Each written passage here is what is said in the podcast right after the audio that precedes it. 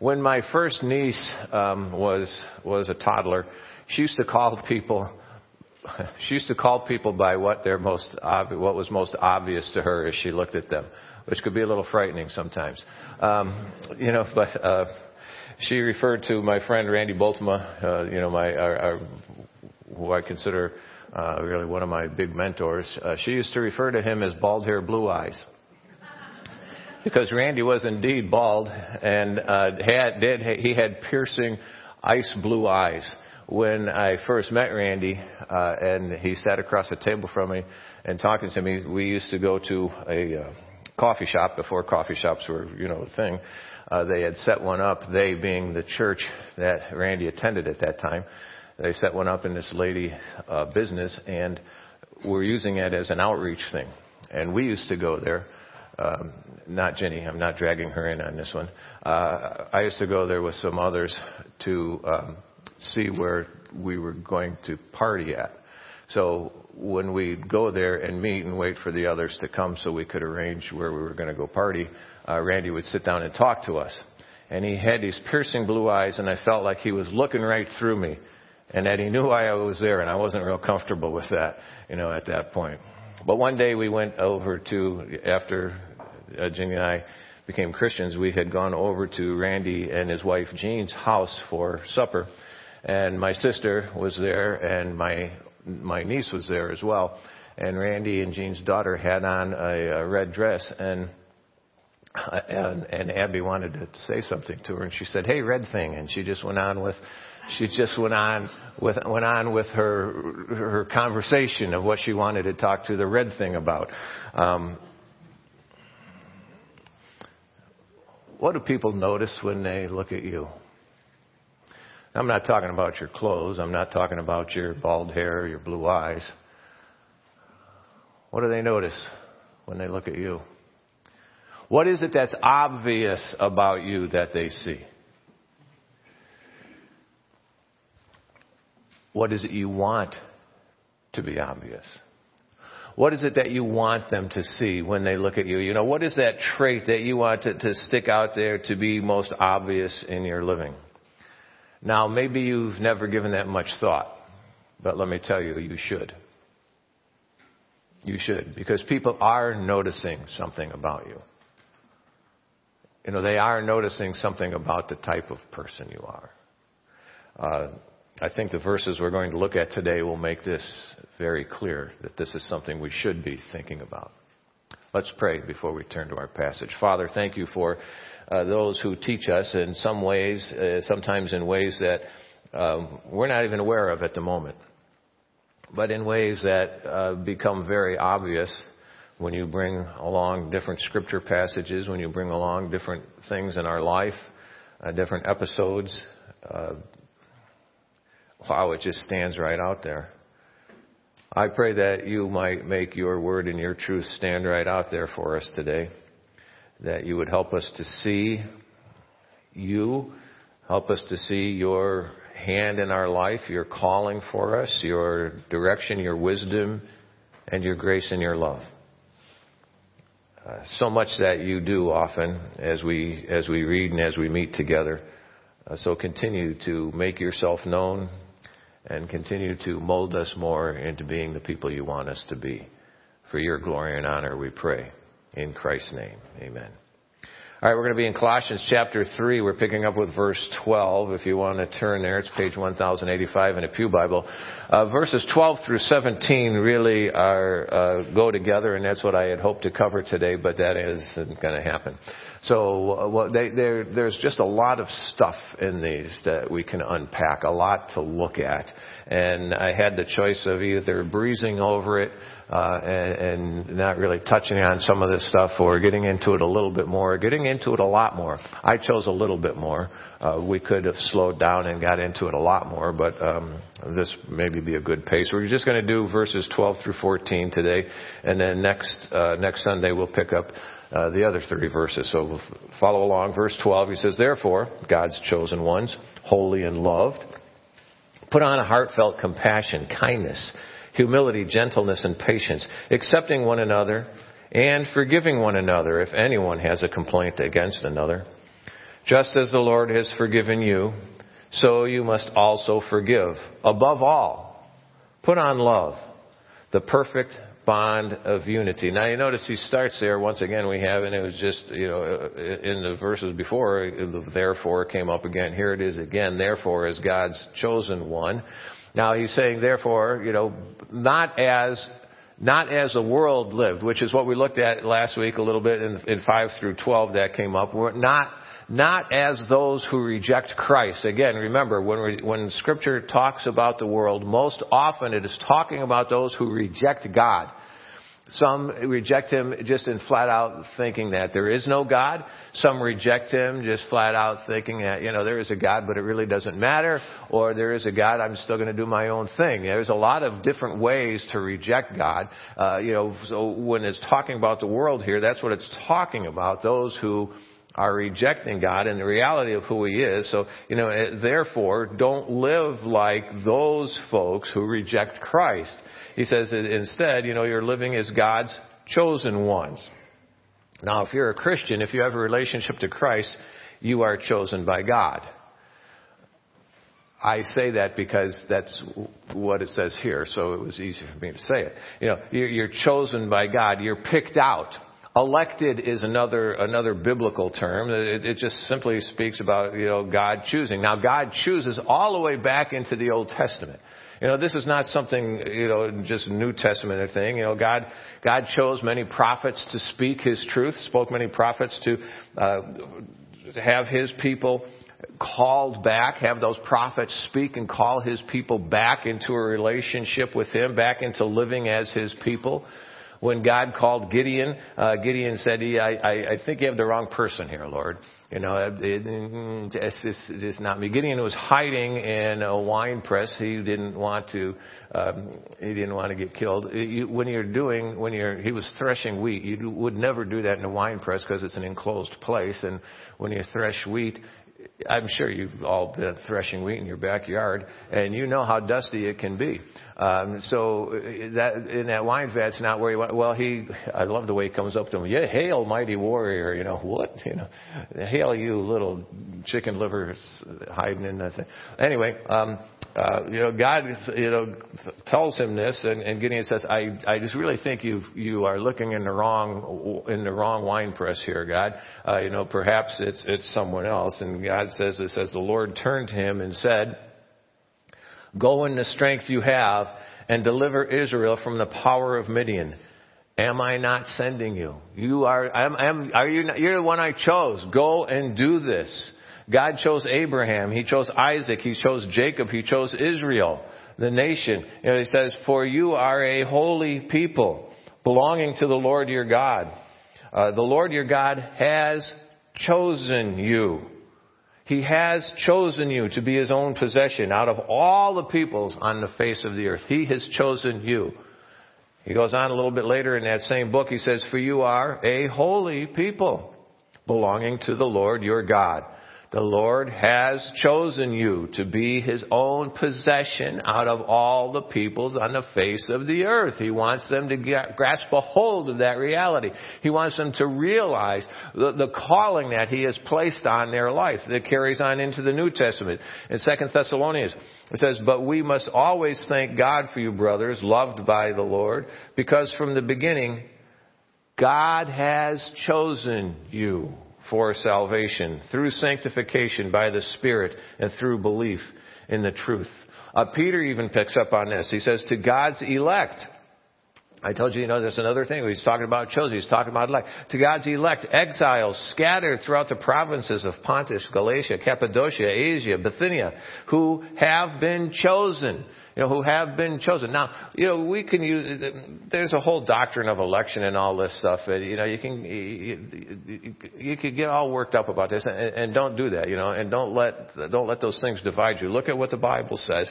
You know, the God's elect and you have been chosen according to the foreknowledge of God the Father through the sanctifying work of the Spirit to be obedient to Jesus Christ and sprinkled with His blood. Grace and peace be yours in abundance.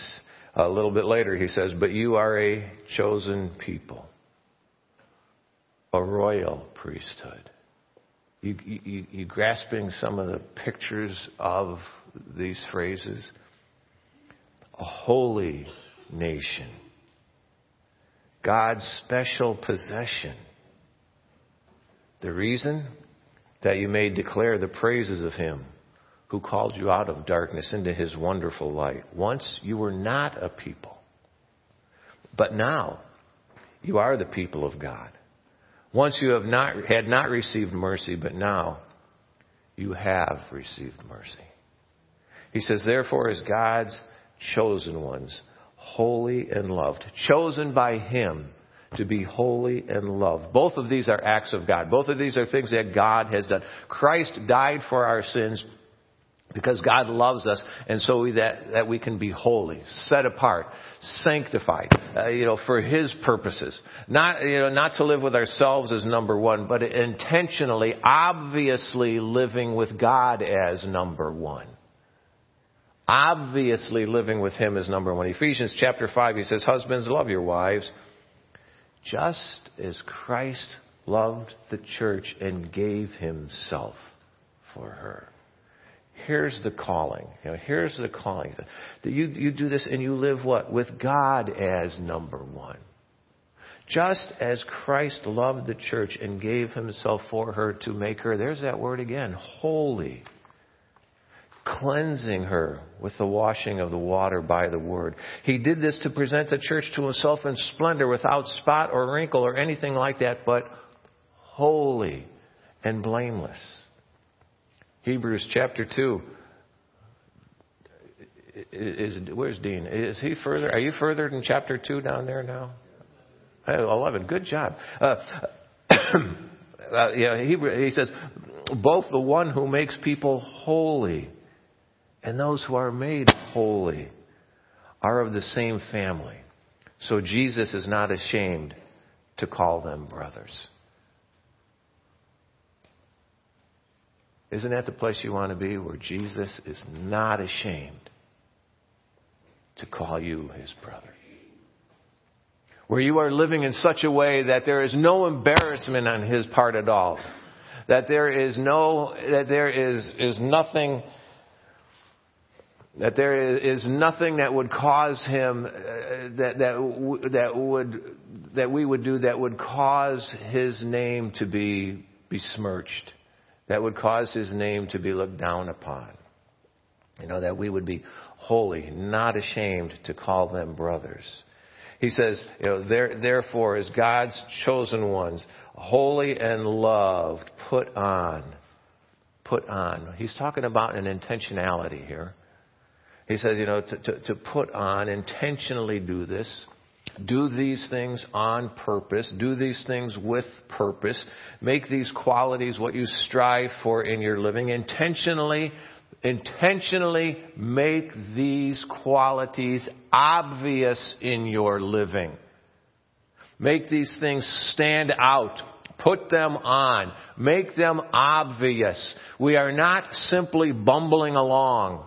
And we're not getting our direction, you know, our directives or direction from the values of the world or society. That's what he said. Therefore, not as the world, but therefore, those things you're supposed to put off, put those off. And then therefore, he says, here's what, what you're to put on. You're not getting your values, you're not getting your directives from those who reject God. You're getting it from God. And he says to put these on. We are, we are very intentionally pursuing making these qualities that he talks about here part of our everyday living.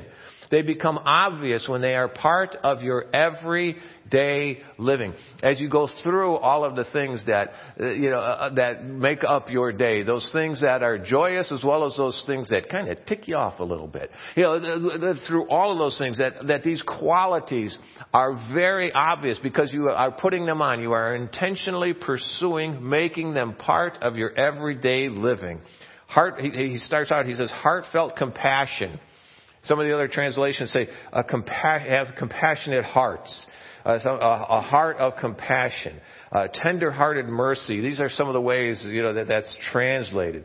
Uh, really, what, what he's talking about here is trying to see the challenges that others are facing Not, not simply turning a cold shoulder, you know, but that you are caring, that there's empathy there. Now, Ginny is a lot better than this that I am. And she has helped me tremendously in this area. I, I can remember her saying to me years ago, you know, in my response to some people, and she'd say, you know, they have feelings. Uh, you know, they, that heartfelt compassion. He goes on, he says, kindness. Now, let's just start here with uh, just, just be nice. Oh, she said that to me before, too. Uh, be nice. You know, uh, uh, speaks of a kindness of heart, a compassion in action is what this what this means. Uh, that compassion in action. It's a moral goodness. It goes on. It says humility. Well, you know, not proud. What it's talking about here is really not a destructive, uh, self-absorbed pride. You can certainly be uh, proud of your children, proud of a job well done, proud of um, you know your, your company, your you know your church, your family, your friends. Uh, but what he's talking about here is you know a, a modesty. Uh, the, the word means a littleness of mind. It's really it's speaking of habit, having a deep sense of moral littleness, and that comes as you see yourself in comparison to the greatness of God. That when you see how great God really is, and then you realize that He cares about you and loves you, and it brings, starts to bring all of this in, in, into picture there, this humility. He says gentleness, a mildness of disposition is what's talked about. Meekness. It's an inner disposition. This is, again, not something that comes natural for me. Uh, you know, gentleness, you know, uh, uh, uh that's something I, I need to put effort into and work on because you know it goes along with that heartfelt compassion. You know, you don't have compassion, you don't have much gentleness, but God has um, has taken me far from where I've been. I still have a long way to go, but gentleness and patience. Uh, that's the power to endure whatever comes. I like the way uh, um, the King James often translates this word, long suffering. Long you're going to you're going to put up with it. You're going to put up with a lot. That's what he say. Long suffering. You know that that power to endure, and you do it with a good temper. Uh, it's a slowness, a slowness toward avenging a wrong, you know, and not striking out. And he goes on and he says, verse 13, accepting one another and forgiving one another. Now, one another here indicates this is particularly, but not exclusively, between those who know Christ. You know, not exclusively, but you know, he, he is bringing up the thing here that you know those those others who know Christ as their Savior, uh, that in, in particular, you should be forgiving there. You know, it should be that. that. You know, that is a part of what it is. This is part of what we're called to. You should be quicker to forgive those uh, who also uh, have a relationship with Christ giving them more than the benefit of the doubt, you know, but but giving them the, that that uh, that extra leeway, accepting and forgiving one, accepting, bearing with, you know, bearing with, to sustain, to bear. That word means uh, to endure, to put up with. The NIV, uh, the 2011 version, words this as "make allowance for each other's faults." Hmm, I kind of like I kind of like that. Uh, while it's not a, a word for word translation, I certainly like the, you know, what it says there to make allowance for each other's faults. Uh, in context, we could say here he, we're, we're called to bear graciously. Bear graciously. Now look at look at those qualities there uh, that we are called to put on.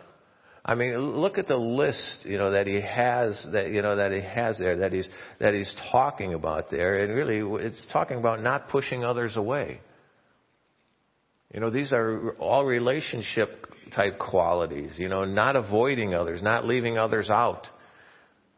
You see, your intentional actions are to include, not to exclude. You're not leaving others out. And here's, here's the thing. You're not leaving others out. Why? Well, because you forgive them. Because you forgive them. You know, we, sometimes we have a hard time with this. Somebody ticks us off, and what do we want to do? I'm pushing him away. I don't have to keep him away with a 10 foot pole because I'm going to stay further away than that. And this is a horrible thing, particularly when it happens between a husband and a wife. Silent treatment, we do it. It's unbiblical. There's no way that you can work out your differences if what you're going to do is just keep it all inside until they wise up that I'm right. You know, what they're, they're talking about here, you know, is that, that forgiveness, you know, and forgiving means you let go. It, it means, you know, that eh, eh, I, I release my right to take revenge. God's people should never say, I don't get mad, I just get even. That is such an unbiblical statement.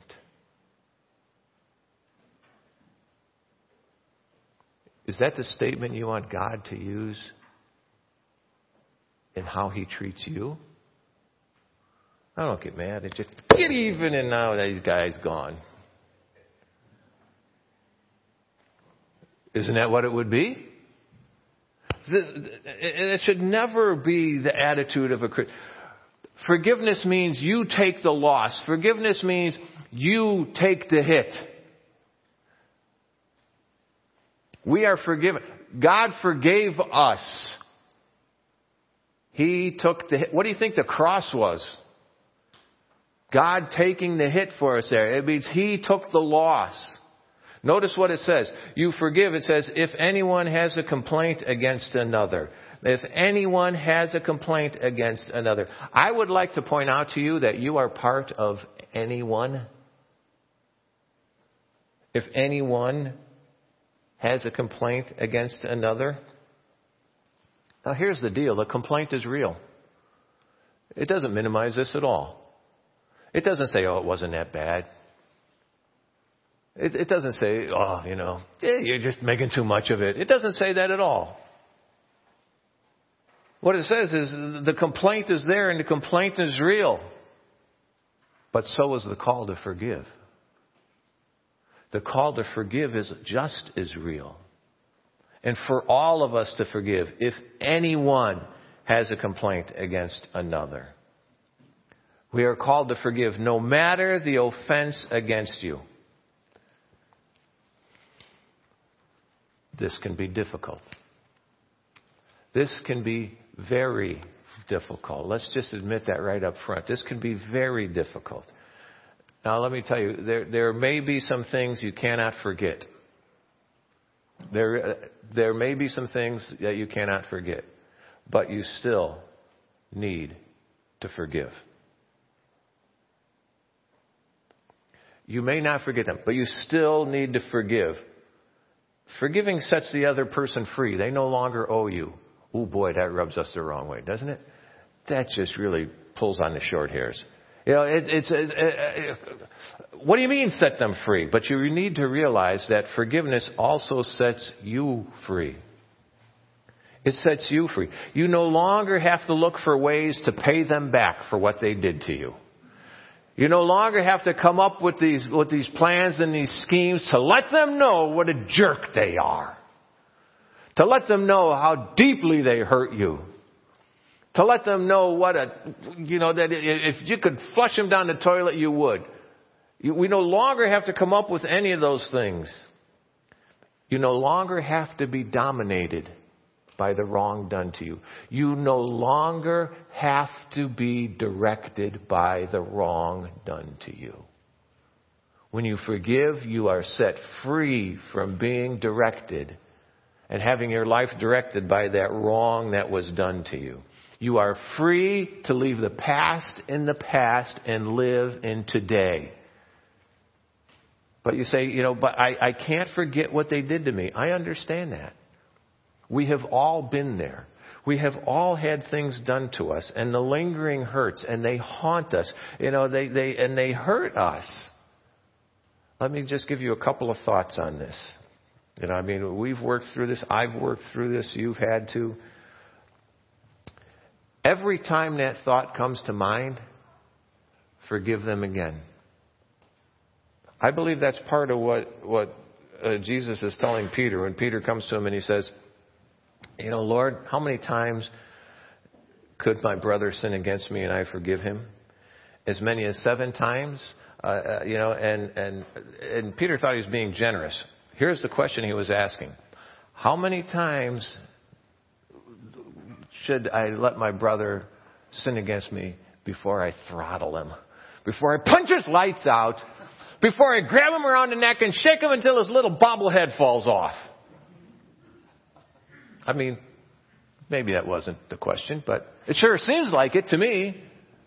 How long until I can let him have it? How many times do I have to forgive until I can kick him so hard that you know he's going to sing soprano for the rest of his life? How many times? How many times do I have to forgive this guy? Seven times?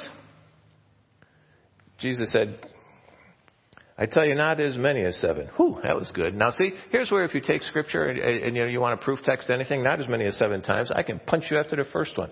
Read the whole sentence. Jesus said to him, but 70 times seven. And again, no, he's not talking about 490 times. What he's talking about there is, is that you forgive as many times. Not only as many times as he does it, but I can't forget. Every time it just starts to run through you once again and comes up and you think you're just going to barf, forgive them again forgive them again.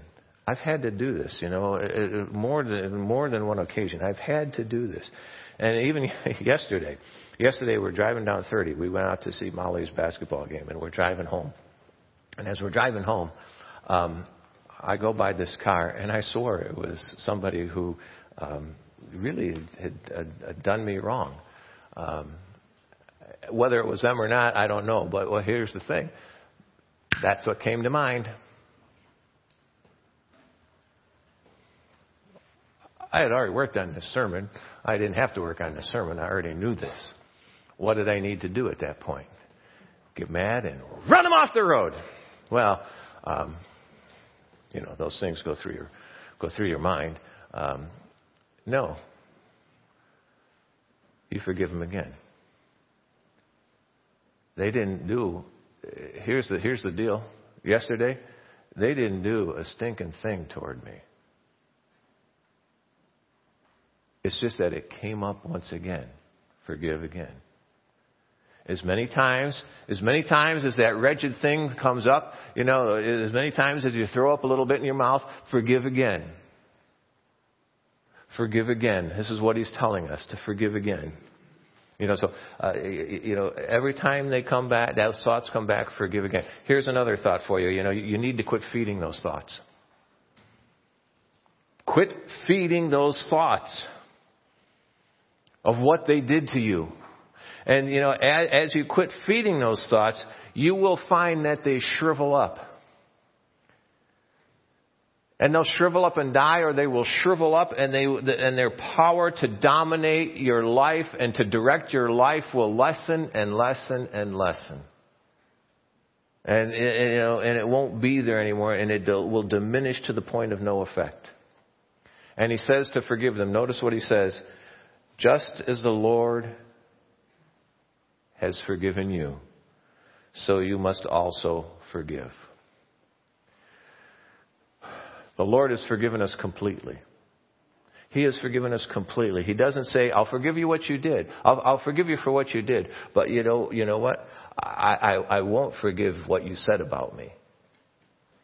That isn't what he says at all. He doesn't say, I'll forgive what you did, but you know what? I'm just going to remember this the rest of my life and I'm going to hold it against you. He doesn't withhold, he doesn't withhold anything. He doesn't withhold himself. He doesn't withhold himself from us at all. God doesn't walk away with his arms folded until you decide that you're going to apologize, until you decide that you're going to admit that you were wrong and he was right. And he doesn't do that to us. And he doesn't judge us by our past. This is a tough one for us. This is a tough one for us to do. God doesn't say, well, last time you wasted what I gave you. He doesn't hold our past against us. This is not a wishy-washy forgiveness we're told to give. Just as the Lord has forgiven you. Notice the wording, you know, at the. It's an intentional forgiveness. It's a comprehensive forgiveness. It's an intense forgiveness. It's not, it's not, you know, wishy-washy at all. The wording at the end of verse 13 really got my attention. he said, so you must also forgive. It's not worded as an option here that we may decline, but rather as direction that we need to follow. It's not here's a choice for you. It's you know what you want your life to be. You want you want your life to be this. You need to do this. He's saying, you need to do this. As we reflect on this fact that the Lord has forgiven us, just as the Lord has forgiven you, so you must also forgive. When we reflect on the fact that the Lord has forgiven us, you know, we should extend that forgiveness to others, is what He's telling us. Jesus relates a rather sobering, a rather sobering uh, teaching on this very reality, and it comes right after Peter's question that we just, you know, that, that we were that we were just looking at. He says, Peter came to him and said, "Lord, how many times should my brother sin against me, and I forgive him as many as seven times?" Uh, you know, he says, "I tell you, not as many as seven," Jesus said to him, but seventy times seven. And he goes on for this very next verse. For this reason, the kingdom of heaven can be compared to a king who wanted to settle accounts with his slaves. When he began to settle accounts, one who owed him 10,000 talents was brought before him. Since he had no way to pay it, uh, to pay it back, his master commanded that he and his wife and his children and everything he had be sold to pay the debt. At this, uh, the slave fell face down uh, before him and said, Be patient with me, and I'll pay you everything. Okay, he can't pay him everything. This, this, this, this whole picture here uh, of 10,000 talents, we're going to put this on, on equal terms. So when we get to the next couple verses, you're going to understand what it is. This, that, that 10,000, that is 60 million denarii. Okay, that's 60 million denarii. That, a, denarii, a is what, a denarius is what a, a, a regular person would earn. It's 60 million of those. Okay, so where am I? Verse 26. I gotta find my spot. It says, At this the slave fell face down before him and said, Be patient with me. Uh, you know, I'll pay you back everything, liar. Uh, then the master, that's just an ad lib there. Uh, then the master of that slave had compassion, released him, and forgave him the loan. Here you go. But that slave went out and found one of his fellow slaves who owed him a hundred denarii. 60 million 60 million forgiven. This guy owes him a hundred. Now a hundred, a hundred, it's not that, it's not that small of amount. A hundred, a hundred denarii, that's, a, you know, if you're working almost every day of the year, um, that's a third, a third of what you made in a year. So if you make a hundred thousand dollars, um, you know, a, a year, that's thirty-three thousand dollars that this person owes you. It's not exactly chump change. If you only make thirty-three thousand dollars a year, that's eleven thousand uh, dollars, you know, that this guy owes you. It becomes a little bit more when you don't make as much, doesn't it? You know, I mean, it's it it becomes so this amount. It's not a small amount either, but it, it's minuscule in regard to his debt. So he owed him a hundred denarii. It says he grabbed him, started choking him, because it must have been the eighth time. He grabbed him, started choking him, or the 491st time, uh, and, and said, Pay back what you owe. Pay what you owe. At this, his fellow slave fell down and began begging him, Be patient with me and I will pay you back. Hmm. Sounds familiar, doesn't it? But he wasn't willing. On the contrary, he went and threw him into prison until he could pay what was owed.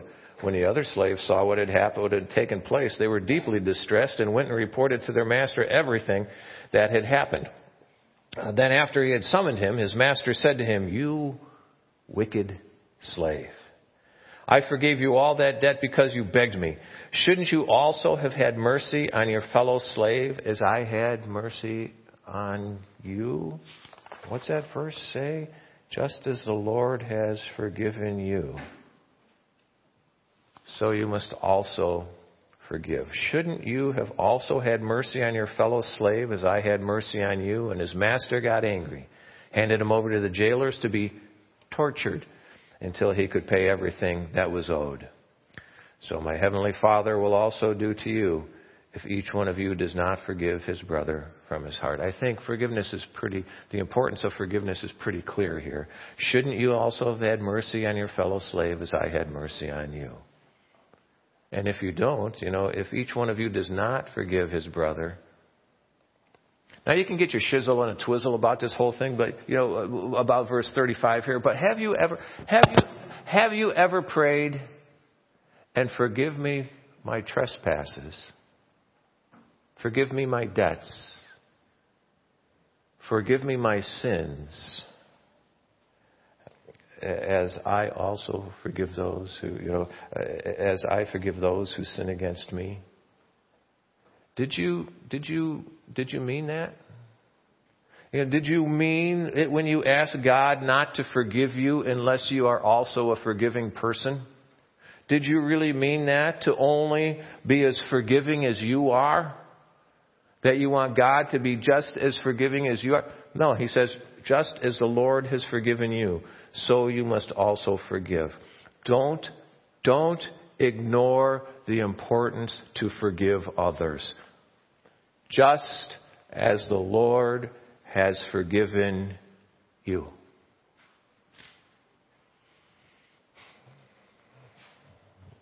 You all right out there? Uh,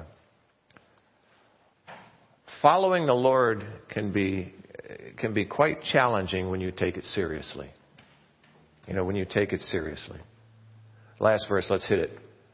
Above all, put on love, the perfect bond of unity. Again, put on. Make it obvious. Make this an obvious trait in your life that when people look at you, they will see this, this trait of love.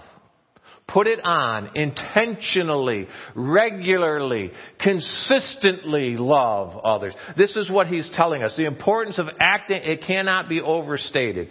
It is essential, essential that we act in love toward others. Notice what it says. Above all, what hits the level of above all in your life? What is on that list of above all in your life? What hits that level? Here he's telling us above all, what should be on that level, what should be on that list is love. Is love on your list of above all? It's so important that Peter brings it up. You know, Paul wrote to the Colossians. Uh, here, Peter, you know, Peter is writing, and he says, "Above all." There's that phrase again. Above all, maintain an intense love for each other. Since love covers a multitude of sins, there's that forgiveness again. There's that, there's that picture of forgiveness again. It's not saying you don't pretend like they didn't happen. What it says is that you're extending forgiveness. Why? Because you're maintaining an intense love for each other. Jesus tells us the importance of this love. He says, I give you a new command. Love one another.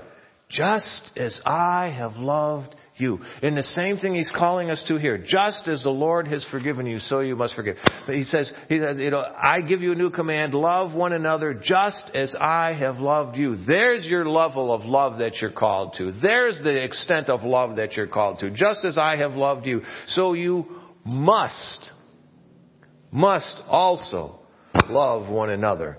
By this, all people will know that you are my disciples if you have love for one another. If that love is obvious in your life, he says. If that love is obvious, if you are being obvious with your love, he says, then they'll know that you are mine.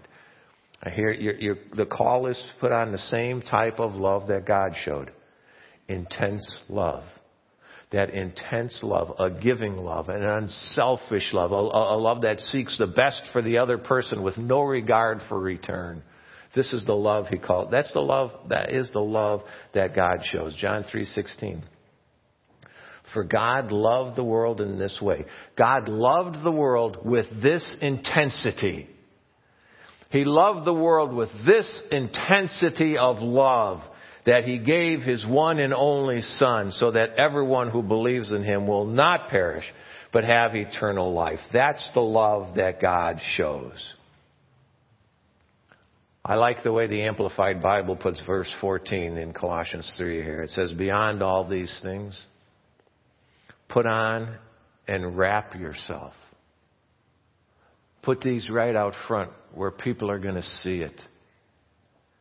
Make it obvious that when they look at you, put on and wrap yourselves in unselfish love, which is the perfect bond of unity, for everything is bound together in agreement with each one seeks the best for another. When I look at all of these qualities that, I, that we see listed here, I see the life of Christ. I see the way Jesus lived as he walked this earth. We're called to put on these qualities we see in the life of Christ, to make them obvious in our living. Heartfelt compassion, kindness, humility, gentleness, and patience, accepting one another and forgiving one another, you know, and have that intense love that works for the benefit of the other person. Be a person that is embodying obviously embodying the qualities of Christ Jesus. Put them on. Make them obvious in your living. Out front. So that when people see you, they see the qualities of Christ living through you. You are his living example here on this earth. Let's pray together. Father, thank you for those who have loved us and those who have shown us your love by the way that they love. I thank you that those who uh, you have put in our lives and can show us, Father, um, and when we put all of them together, we get a fuller picture, an even fuller picture of what a gracious God you are, what a loving God you are, what a forgiving God you are. And we can't separate any of these. We can't pull out one and leave the others behind. We need to have them all, all evident and obvious in our life, in our living. Help us to be obvious, obviously yours. To your glory and honor, we ask this in Christ's name. Amen.